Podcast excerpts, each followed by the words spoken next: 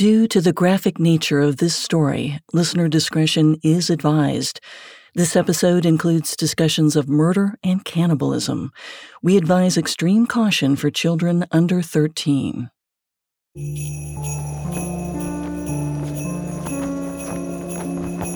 On Christmas Day, 1846, Franklin Graves knew his life was about to end. His impending doom didn't bother him much, but he worried about his two daughters sitting nearby. Nine days before, the three of them, plus 14 others, had made a desperate bid to save themselves. They'd hoped to walk out of California's Sierra Nevada mountain range, where a blizzard had trapped them without food. But the snowdrifts only grew deeper, and the group became stuck once again. Now they were starving and weaker than ever, and Franklin knew he didn't have much time left. As the edges of his vision faded to black, he felt like he was looking through a tunnel. He couldn't feel his arms or legs anymore. With the last of his strength, he turned to his daughters. He told them he was going to die. Then, as the story goes, he advised them to eat his body.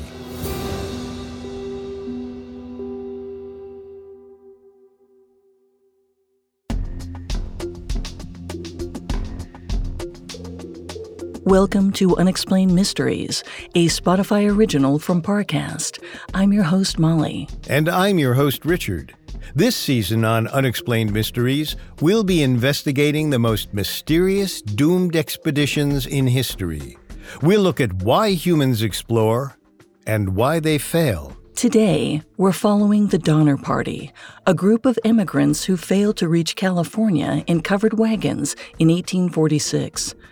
This is one of the most well known doomed expeditions in American history, but there are several key mysteries that survive to this day. Disappearances, murder, and poor decision making led to tragedy, but not for everyone. Thanks to the survivors, we know almost exactly what happened to the Donner Party, but we still don't know why. So we're asking why do some survive in the face of certain death? We have all that and more coming up. Stay with us. There's no better feeling than a personal win, and the State Farm Personal Price Plan can help you do just that. Talk to a State Farm agent today to learn how you can bundle and save with the Personal Price Plan. Like a good neighbor, State Farm is there. Prices are based on rating plans that vary by state. Coverage options are selected by the customer. Availability, amount of discounts and savings, and eligibility vary by state. There's a new class of blockbuster drugs. Drugs like Ozempic. They're changing bodies. And all of a sudden, just the weight starts falling off. Fortunes. It just got too expensive. They're just bank breakers. And industries. There was a lot of excitement, there was a lot of skepticism.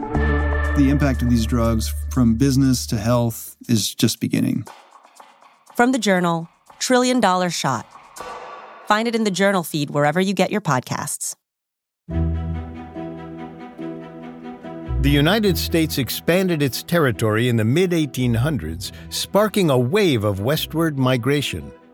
The Pacific coast beckoned many Americans living in cramped cities and small farms to open wide lands of what would soon be Oregon and California. All these homesteaders had to do was cross over 2,000 miles of mostly uncharted and difficult terrain. There were terrible blizzards in the winter and tornadoes in the summer, diseases and wild animals everywhere, and no hospitals. One in 10 migrants died on the trail west, about 65,000 people over two and a half decades. That was enough death to leave a tombstone every 150 feet from the Mississippi River to the Pacific Ocean. This was why westward pilgrims almost never went alone. They banded together with other families and groups to form massive wagon trains. This way, they could share medical supplies and food in emergencies and fend off the occasional attack from local indigenous populations. The trains were like small nations and even had elected leaders and constitutions. On May 12, 1846, one of these huge wagon trains departed from Independence, Missouri. There were about 500 wagons in the line, comprising dozens of households complete with babies, grandparents, and hired hands. Among these were two large families from Springfield, Illinois the Donners and the Reeds. The Donner clan was led by a pair of middle aged brothers, George and Jacob. Between them, they had a dozen children. The Reeds, led by James and his wife Margaret, had four children and Margaret's elderly mother along for the ride. Both families also had hired help to drive the wagons and manage the cattle. In case you're losing count, just between the Donners and Reeds, there were over 30 mouths to feed every day. And like all migrating families, they had to carry all their food, supplies, and everything else they had in their creaky wagons. The most common type was called a prairie schooner. It was just a bit smaller than a modern pickup truck and could hold as much as 2,500 pounds. Often, each heavy wagon was hitched to as many as six oxen. These cattle were the wagon's engines, and they needed grass and water for fuel. Every single ox was expensive, so to keep the weight down, many migrants walked alongside their wagons for the entire 2,000 mile journey to the Oregon Territory. Needless to say, they couldn't move quickly, but the trek was still exhausting. According to Ethan Rarick, author of Desperate Passage The Donner Party's Perilous Journey West, the Donner and Reed wagon train was traveling around 15 miles a day Think of a daily half marathon plus change. And from the get go, the May 12th wagon train had problems. The families should have ideally departed a few weeks earlier, in mid April at the latest, when it would be easier to find consistent grasses for the oxen. The later a wagon train left, the more likely they were to still be on the road when cold weather arrived in early fall. Winters could be fatal in the Rocky and Sierra Nevada mountain ranges. But many immigrants were inexperienced city folk who didn't recognize dangerous weather or terrain until it was too late. Which may be why George Donner's wife, Tamsen, was optimistic when they first set out. She even wrote to her friends back in Independence The trouble is all in getting started. For the first month or so, she was mostly right. There was only one loss Margaret Reed's mother passed away just over two weeks after their departure. But new problems were brewing. Because of all their heavy cargo, the group moved at a sluggish pace, often less than two miles per hour. Sometimes the rough terrain slowed them so much they only covered a few miles per day. Fortunately, they were on a well established trail that was easy to follow. But on July 18th, they got to the Continental Divide, which lay in modern day Wyoming and was roughly halfway to the Pacific. There, everything changed. From Independence to the Rocky Mountains, the path was the same for all westward migrants. But once they crossed the divide, there was no single trail. Every family had to work out its next move for itself. For the Donners and the Reeds, this meant splitting off from the main wagon train because they knew about a shortcut. Most groups went north through Oregon, but they knew of a direct southern route to California. This path was called the Hastings Cutoff, and it promised to shorten the trip over the mountains by many days, maybe even weeks. Reed likely heard about it from a trail guidebook written by a young lawyer from Ohio named Lansford Hastings.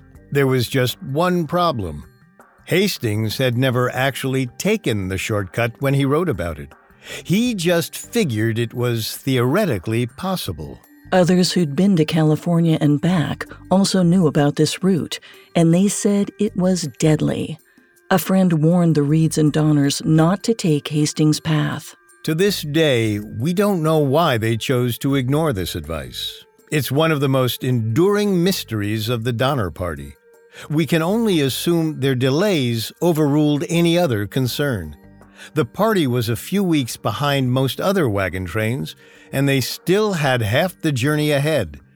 They knew the cold was coming. And perhaps they overestimated their ability to travel quickly through rough terrain where water and grass were sparse. In particular, James Reed was known to be overconfident. It's likely he pushed the cutoff to save time. Unfortunately for all involved, this hubris would prove deadly. On July 20th, two days after crossing the Continental Divide, the Donners and Reeds bid farewell to the main wagon train. They were taking their chances on the Hastings cutoff, and they weren't alone. Many other families had also heard about the shortcut. For several days, numerous other groups joined the party until it swelled to include 11 households, dozens of wagons, and nearly 100 people, including hired hands. From this point on, they were officially known as the Donner Party. And for better or worse, they were all on the same path until the end. However, after a few weeks, their journey's end seemed farther off than ever before. Hastings' guidebook had sold Reed on a trail that was shorter and easier, but it was neither, not even close. The supposed shortcut offered nothing but bad water, sparse grass, and terribly steep rock faces. The party was hung up for days cutting through underbrush, all while emptying and reloading the wagons to get over impassable cliffs. Worst of all, the cutoff led straight through the Great Salt Lake Desert. As the name implies, this desert is mostly salt flats, and they're notoriously dangerous. Even relatively modern expeditions have met their demise there. In 1929, a group of adventurers tried to recreate the Donner Party Trail in a Ford Model A car. Less than halfway across the desert, the vehicle became mired in salt mud. Then, in September 1986, a group of archaeologists tried a similar route in full size 4x4 trucks. Even they couldn't make it across. The toughest challenge was a 40 mile stretch without trees, water, or grass. This section alone took the Donner Party five and a half days. Remember, they were only moving at two miles an hour max, less if the wagons got stuck. The desert also cost them dearly in supplies. Nearly 40 cattle got lost or died, and at least four wagons were abandoned in the mud. The Reeds eventually only had one wagon left and just two animals to pull it. Worst of all, it was nearly October. The weather was already getting cold, and soon the mountain passes would be filled with snow. The window to safely cross the Sierras was closing, but the Donner Party still had roughly 600 miles to go, and soon their frustration would erupt into violence. Coming up, the Donner Party deals with a murder.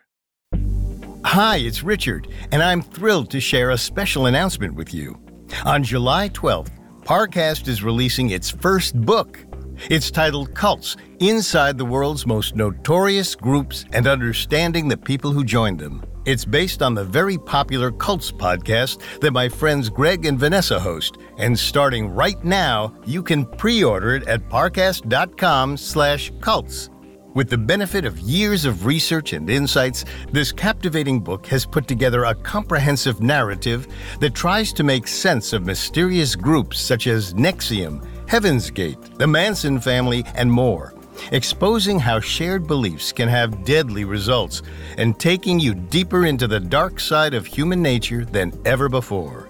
This book is a must read for any true crime fan. There are limited copies available, so don't wait.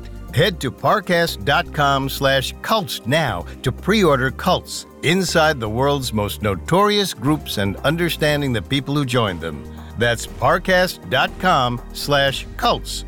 And thanks again for supporting Parcast. Now back to the story. After several difficult weeks in the desert, the Donner Party finally reached Nevada's Humboldt River on September 26, 1846.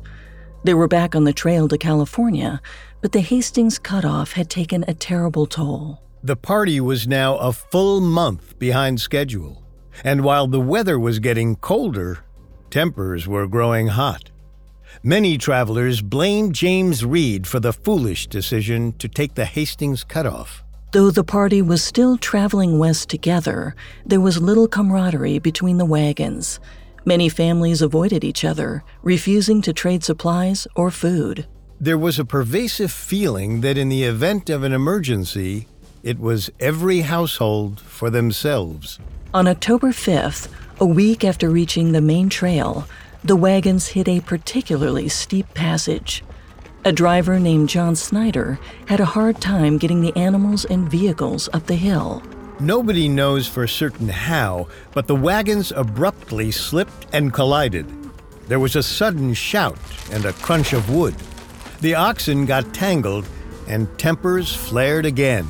The eyewitness accounts vary on details, but at some point, Snyder and James Reed exchanged words and then threats. Some say Reed's wife Margaret stepped in. Others suggest Snyder swung first. We don't really know how the chaos unfolded or why, but we do know Snyder clobbered Reed with his whip, then Reed pulled a knife and stabbed Snyder to death. The killing brought long standing tensions to a boil. A German immigrant named Louis Keseberg thought Reed should be hanged then and there. But pioneer William Eddy and his family sided with the Reeds, and the Graves family, who'd cared deeply for Snyder, were ready to abandon the whole party. The arguments swirled until they reached a compromise. James Reed was to be banished. He accepted the sentence, mounted a horse, and rode off ahead on the trail. The party's morale was at an all time low, but the tragedies were just beginning. At one point, a 60 year old Belgian immigrant sat down by the side of the trail to rest. Nobody offered him help since he'd been slowing down for days thanks to his achy, swollen feet. The party kept moving, and he was never seen again. As the pioneers continued along the river, local raiders stole or killed cattle. In one night alone, 19 oxen went missing, and a few days later, another 21. Some families, like the Eddies and the Graves, had so few animals they couldn't even move their wagons. They had to abandon them and bury their possessions to be recovered later. The Donner Party was hemorrhaging supplies, but the missing cattle made for a bigger problem.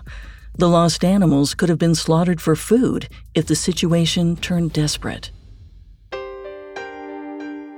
But somehow, in spite of all these challenges, the Donner Party finally reached the trail over the Sierra Nevada mountain range in late October 1846. This was the final barrier between them and fertile California, but it was the biggest one of all. The Sierra Nevadas are one of the largest mountain ranges in the United States. Almost entirely within California's modern borders, they have more than 500 peaks that rise above 12,000 feet. At the time, the mountains were still mostly unmapped and wild. There were only a few known trails over the rugged terrain. But still, the travelers' spirits lifted. The Donner Party had only about a hundred miles to go on their 2,000 mile journey. They climbed toward the Truckee River, which ran along a pass through the mountains. However, the weather was getting colder. In October, Sierra temperatures often dropped below freezing. Water buckets froze and frost covered the wagons overnight. Sudden storms were a constant threat. Then, a week later, the snow arrived. Within days, snowdrifts several feet tall dwarfed the Truckee River. They slowed some families down, while others pushed on ahead, unconcerned about their mired companions. Before long, the first and last wagons in the party were miles apart. Finally, on October 31st, the lead wagons reached Truckee Lake. They were almost over the mountains, but the final stretch was a grueling thousand foot ascent. The snow was still falling and had been for eight days straight. So much had already come down, the trail ahead was completely blocked. No matter how they dug at the snow and ice, they couldn't break through. It seemed the Donner Party had no choice but to hunker down for the winter. Except they did have a choice. They'd passed a wide forest meadow 35 miles back and 1,500 feet lower in elevation. In the dead of winter, every foot of altitude matters.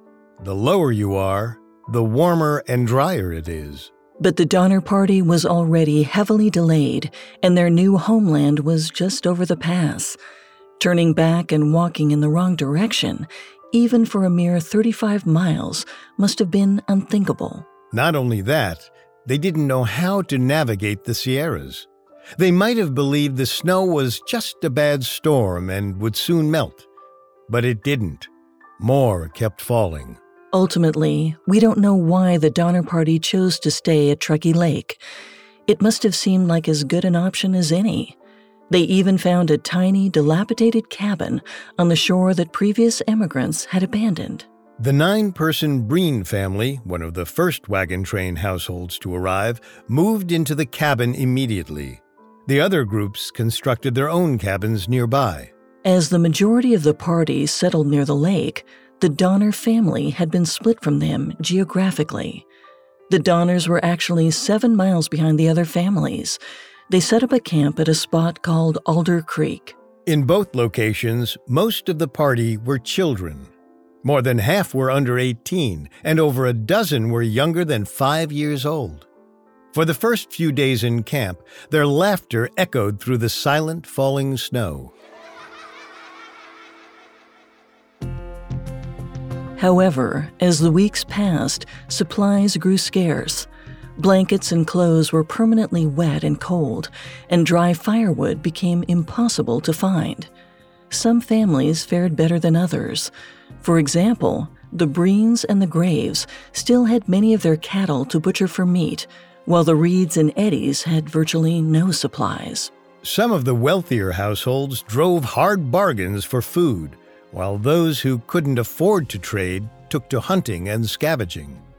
William Eddy allegedly managed to take down a grizzly bear, but even this meat ran out eventually. And without food, staying put was a death sentence. There were a few attempts to continue the journey over the pass, but the snowdrifts forced the party to turn back each time. By early December, over a month into their icy imprisonment, even the well supplied families were miserable. No one in the Donner Party was laughing anymore. They barely had the energy to move or talk. In fact, some were near death. The Donner patriarchs, Jacob and George, were ill and injured. Jacob was feverish and growing weaker every day, while George had sliced his hand open several days before, and now the wound was infected. Up at the cabins, starvation was taking a toll on everyone. One of the German immigrants, named Spitzer, was so weak he couldn't leave his bed. The first to die was Baylis Williams, a cattle driver for the Reed family. He passed away on December 15th, nearly six weeks after being trapped on the mountain. This was the last straw for over a dozen members of the Donner Party. They weren't going to wait around for cold or hunger to take them. They pledged to get over the pass or die trying. The next day, December 16th, the group set out on homemade snowshoes. They swore if they survived, they'd bring back help and supplies. For many of them, this meant an agonizing choice to leave their young children behind with no way of knowing if they'd live to see each other again. All told, 15 starving immigrants, including men and women, a 13 year old child, and grown adults, made it out of the camp. Their dangerous rescue mission would go on to be named the Forlorn Hope, and that hope faded almost immediately. A heavy blizzard struck just a few days after Forlorn Hope departed. While they managed to make it over the pass, the freezing, blinding snow halted any further progress for the next three days. By the time the storm subsided and they were able to continue, the tiny bit of food they'd brought had run out. The next morning, 14 of the explorers rose to continue the journey, but one of the men stayed by the campfire, too weak to stand. He told them he'd catch up, but he never did. His bones were discovered in the same location once the warm spring sun had melted the snow. The team was now more than a week out from the cabins at Truckee Lake, and they hadn't eaten anything in over three days. Then, on Christmas Eve, another blizzard hit. The group camped amid the 10 foot snowdrifts and tried to spark a fire, but it was impossible. All they could do was huddle together under their blankets as the snow piled over them. The next day, Christmas morning, one of the men died. A few hours later, Franklin Graves did too. According to some accounts, as he breathed his final words to his daughters, he encouraged them to use his body for food. Soon, a young pioneer passed, then another wagon driver. There were now four fresh bodies among the Forlorn Hope team, and the blizzard showed no signs of stopping. The group was faced with a simple, horrific choice.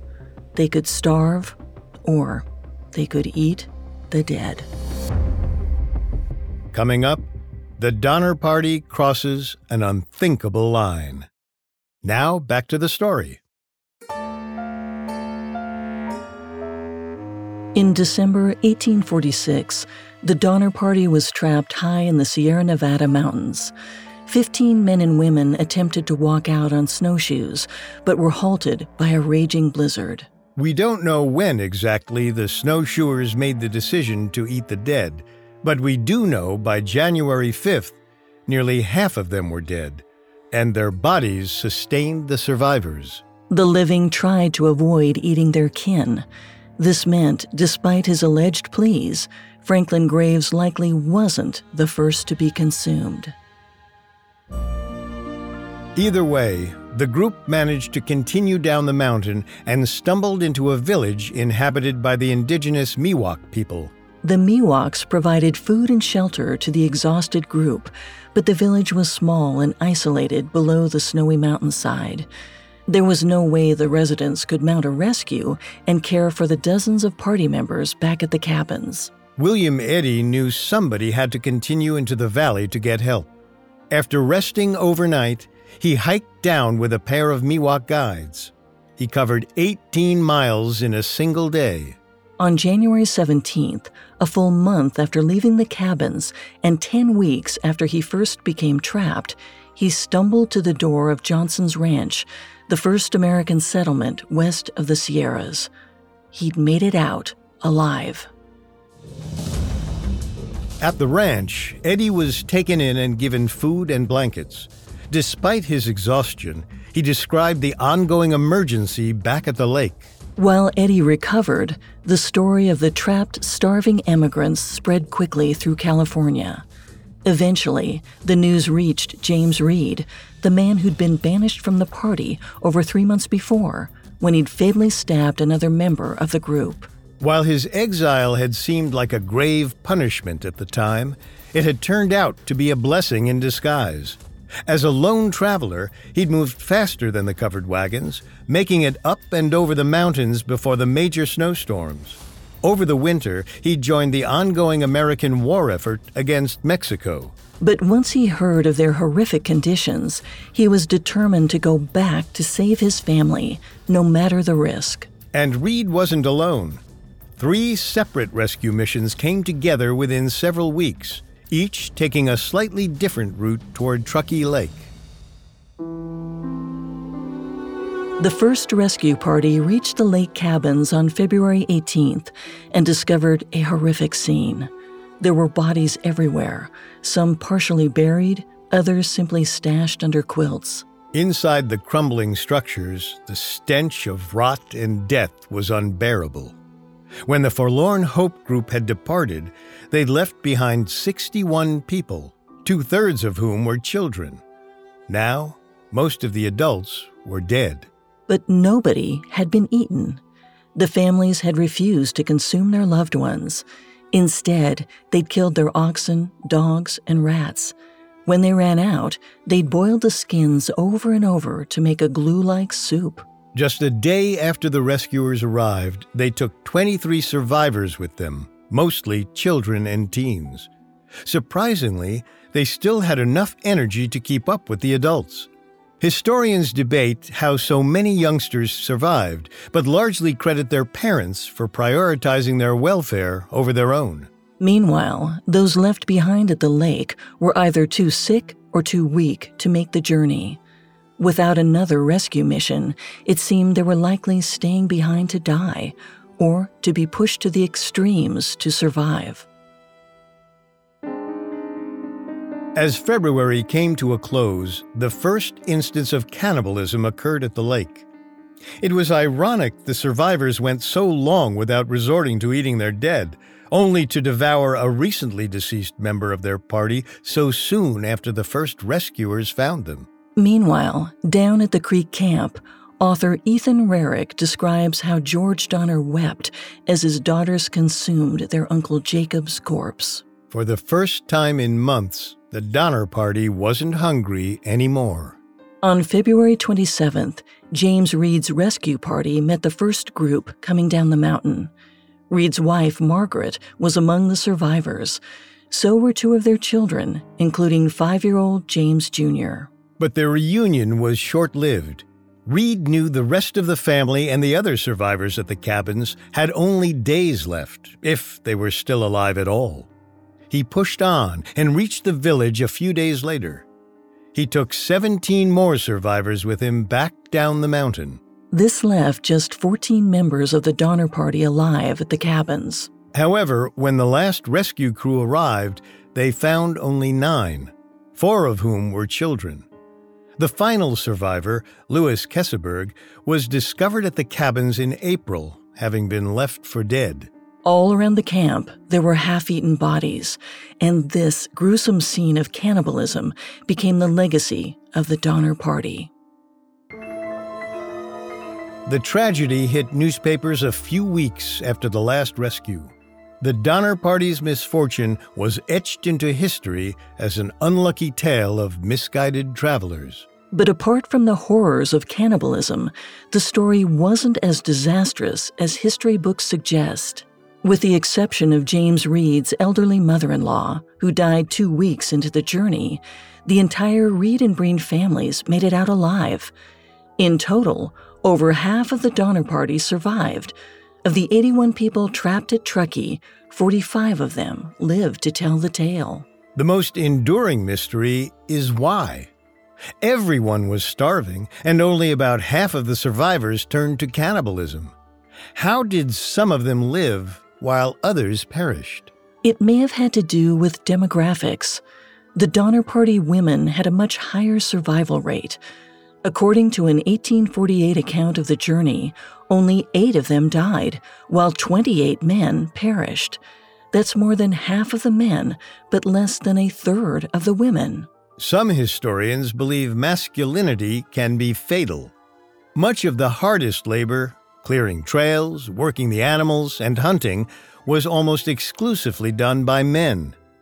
By the time the party became trapped, the patriarchs simply may have been in worse physical condition than the women and thus died faster. In fact, of the men who were in their 20s, supposedly in the prime of their lives, only one survived William Eddy. But historian Ethan Rarick noted so called women's work in the 19th century was also physically taxing. He outlines the argument that the primary difference wasn't in the amount of work that weakened them, but rather in biology. Women, on average, have more body fat than men. In cases of starvation, this means more energy to keep the body going. Women are also often smaller than men and require fewer calories. But one other factor differentiated those who died from those who lived social connection. Most of the survivors were accompanied by their families, while the casualties tended to be workers or solo travelers. Essentially, having someone to live for increases the chances of survival. This theory is supported by modern research. Even our basic health is better when we're among loved ones. Some studies have shown people with strong family connections have fewer illnesses and heart attacks. They even suggest cancer rates are lower. In the Donner Party's case, 15 members were alone without kin. These were mostly working men, and many of them died early. James Reed even described one wagon driver's end, saying he gave up, pined away, and died. he did not starve. In fact, several deaths came before the desperate hunger set in. Had the Donner Party been rescued on February 1st, three months into their entrapment, nearly every single person with a family would have lived. However, the Donner Party also demonstrated no matter how many of your friends and family are with you in an emergency, nobody can endure life threatening conditions indefinitely. Sometimes survival is simply a matter of luck. Other times, a disaster is the culmination of a series of poor choices. Had the Donner Party avoided the Hastings cutoff, they might have prevented the tragedy completely. Or maybe fate was at work. Given how treacherous the Western journey could be, it may have been inevitable that some Donner Party members would perish.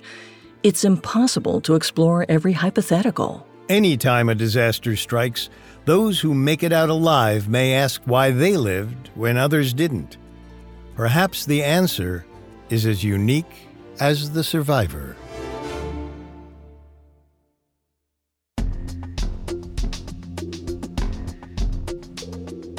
Thanks again for tuning in to Unexplained Mysteries.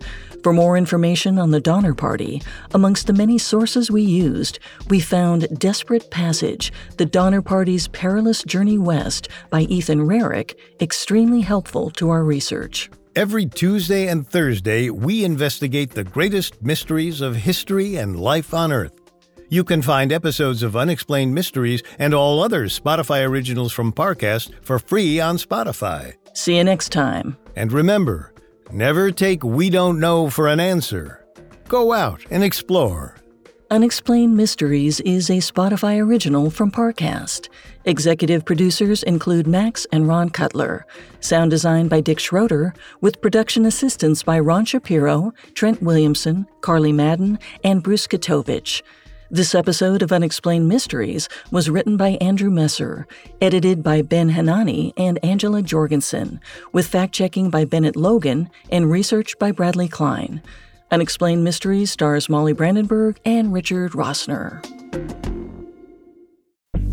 Hi, it's Richard, and I'm thrilled to share a special announcement with you. On July 12th, Parcast is releasing its first book. It's titled Cults Inside the World's Most Notorious Groups and Understanding the People Who Joined Them. It's based on the very popular Cults podcast that my friends Greg and Vanessa host, and starting right now, you can pre-order it at parcast.com/cults.